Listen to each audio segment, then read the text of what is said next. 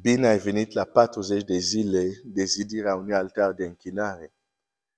Ziua 16. Dumnezeu să fie laudat. Nu știu cum este pentru tine, dar vreau să te încurajez un lucru. Nu te da batut. Continuu. S-ar putea să fi fost ușor, s-ar putea să fi fost greu. Um, important este să dai totul. Cât pot tu.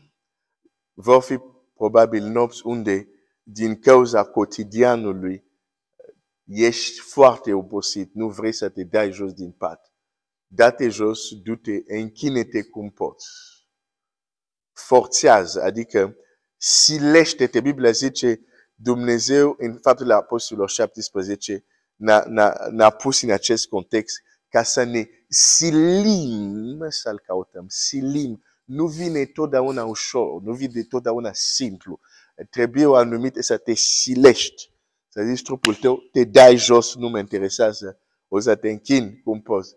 Și dacă la un moment dat uh, va trebui să adorm și închinarea să o continue în duh, vedem acolo, dar du-te și închină-te. Slava lui Dumnezeu. Astăzi aș vrea să-ți împărtășesc, um, să continui tema care am început, Dumnezeu care eliberează în timpul nopții. Um, de ce să medităm la acest Dumnezeu? Aș vrea să, să-ți spun un simplu adevăr, dar foarte adânc. Simplu, dar foarte adânc. În Vechiul Testament, Scriptura ne ajută să vedem că Dumnezeu se descoperă și se revelează sub diverse nume. Nu un singur nume, dar mai mult, care fiecare nume descoperă o latură, o dimensiune lui Dumnezeu.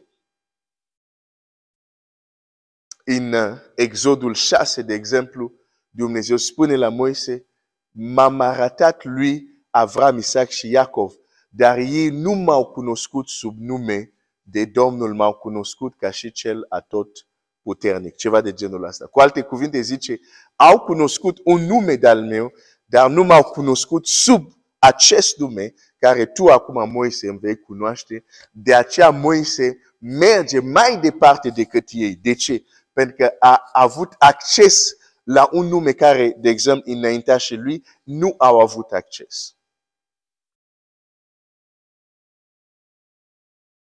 Când te apropii de Dumnezeu,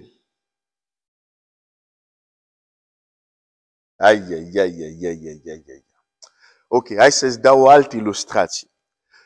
Ierusalim ceresc, care ne este descris în, în Apocalipsă, are 12, cum se zice, porți sau gates, da, porți, gates în engleză. Are 12, este exact același cetate. Dar toate cu 12 uși, cale de acces și fiecare ușă are un nume diferit. Deci fiecare nume nu se seamănă. Fiecare ușă, pardon, nu seamănă. Și cu siguranță după ce ai intrat în cetate, în funcție de unde ai intrat, vei vedea ceva diferit.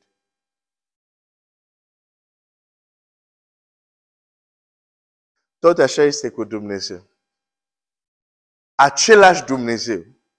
Dar în funcție de numele care tu ai acces, vei experimenta o dimensiune sau alta a lui Dumnezeu. Unde vreau să ajung? Când, de exemplu, vrei să experimentezi Dumnezeu care liberează în timpul nopții, trebuie să meditezi la această realitate. Pentru că făcând acest lucru, tu te apropii de Dumnezeu, dar te apropii de un aspect sau de o dimensiune specifică a lui Dumnezeu. De de exemplu, Vechiul Testament avem, sunt Dumnezeu care te vede, sunt Dumnezeu care îți poartă de grijă, sunt Dumnezeu care uh, te vindecă. În fiecare situație în care te afli, nu ai nevoie de tot din Dumnezeu, nu este adevărat.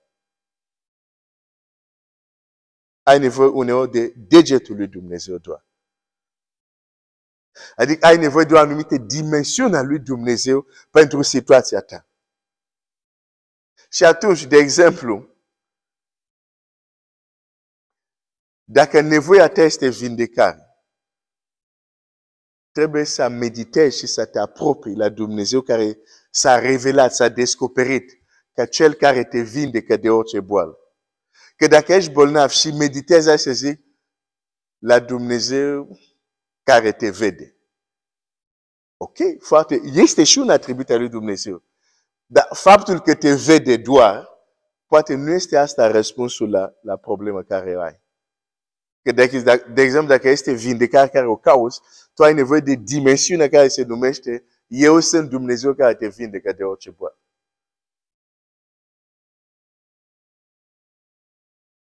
Când vrei să experimentezi Dumnezeu care eliberează, te ajută să meditezi la locul în Scriptură unde Dumnezeu a operat mari eliberări.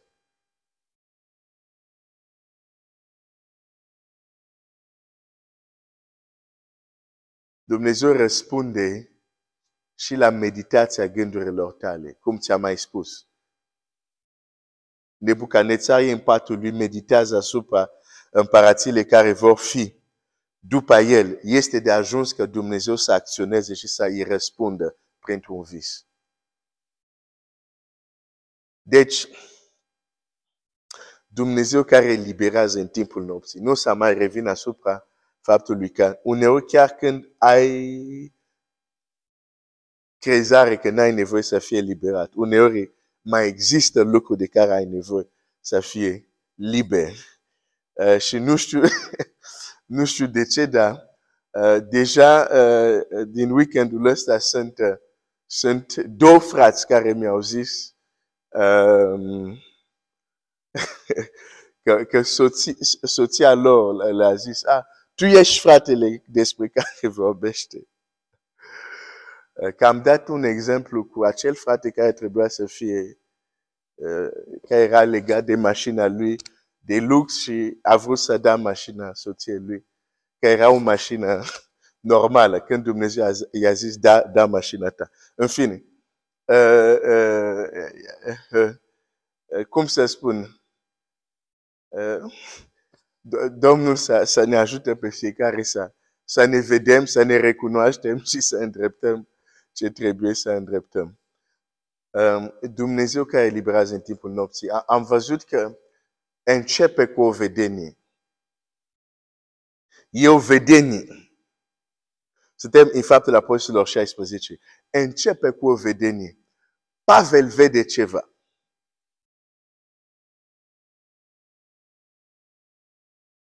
Hai să văd, mai am timp să-ți împărtășesc.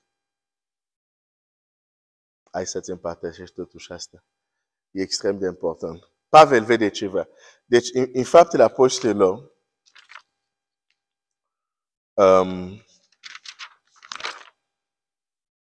16, după ce a văzut ce a văzut, aș vrea, aș vrea să-ți arăt ceva care zice Biblia.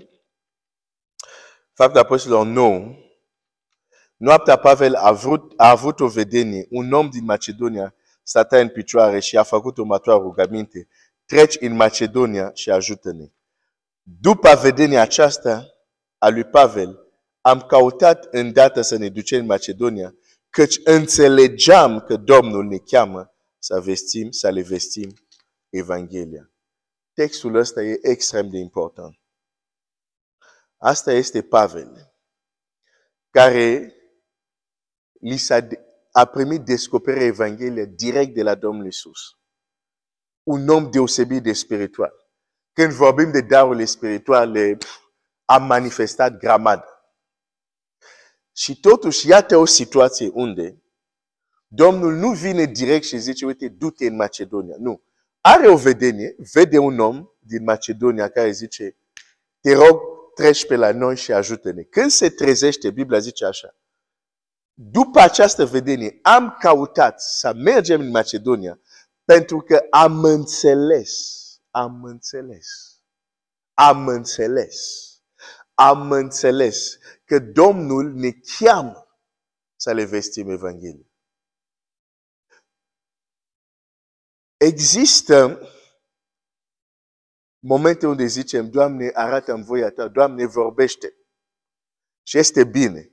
Dar trebuie să înțelegem limbajul lui Dumnezeu. Dumnezeu, din, din, deja din Vechiul Testament ne spune, El când se descoperă, se descoperă cu enigme. Greu de înțeles. Cu alte cuvinte, când descoperă voia Lui, uneori trebuie să-ți funcționeze materia cenușie ca să înțelegi care e voia lui Dumnezeu. Unde vreau să ajung? Voia lui Dumnezeu nu e totdeauna că Dumnezeu să vină să zică, bun, ridică-te, fasta. Nu. Uneori voia lui Dumnezeu te uit la împrejurare. Te uiți la ceva care se, se întâmplă și înțelegi că Dumnezeu vrea să faci asta. Ce vreau să spun? Există o dimensiune din voia lui Dumnezeu care Dumnezeu nu-ți spune direct. Tu trebuie să înțelegi. Tu trebuie să faci conexiune.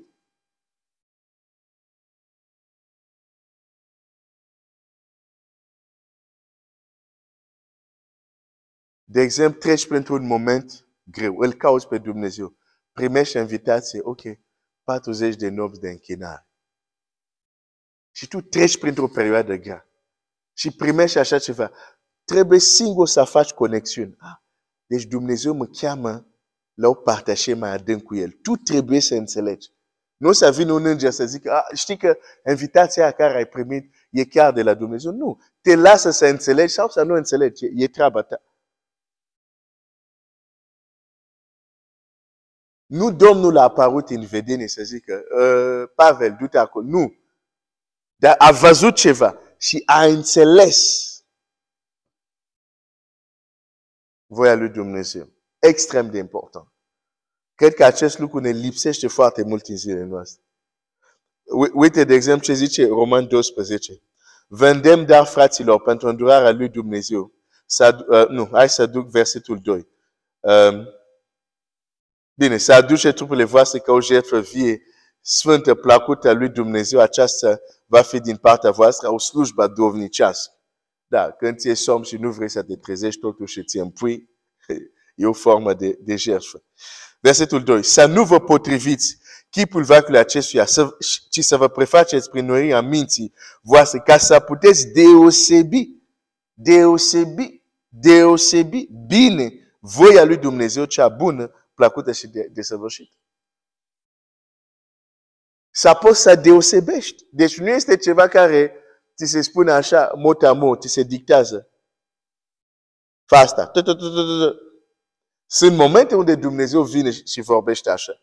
Dar sunt momente unde pune anumite împrejurări și te lasă pe tine, dacă ai minte înnoită, să înțelegi tu care e voia lui în contextul respectiv. Ok, ca să nu fie prea lung, hai, hai să-ți dau un alt exemplu. Tot în faptul apostolilor, Biblia zice așa. Uh, L'întoarcerea lui Paul. Pavel. Uite, hai să-ți arăt un lucru. Eliberare în timpul nopții. Faptul apostolilor nu. Să, să zic asta acum. Nu, nu, hai că să nu fiu prea lung. O, o să citesc asta mâine și să-ți arăt ceva. Uh, Dumnezeu să te binecuvinteze.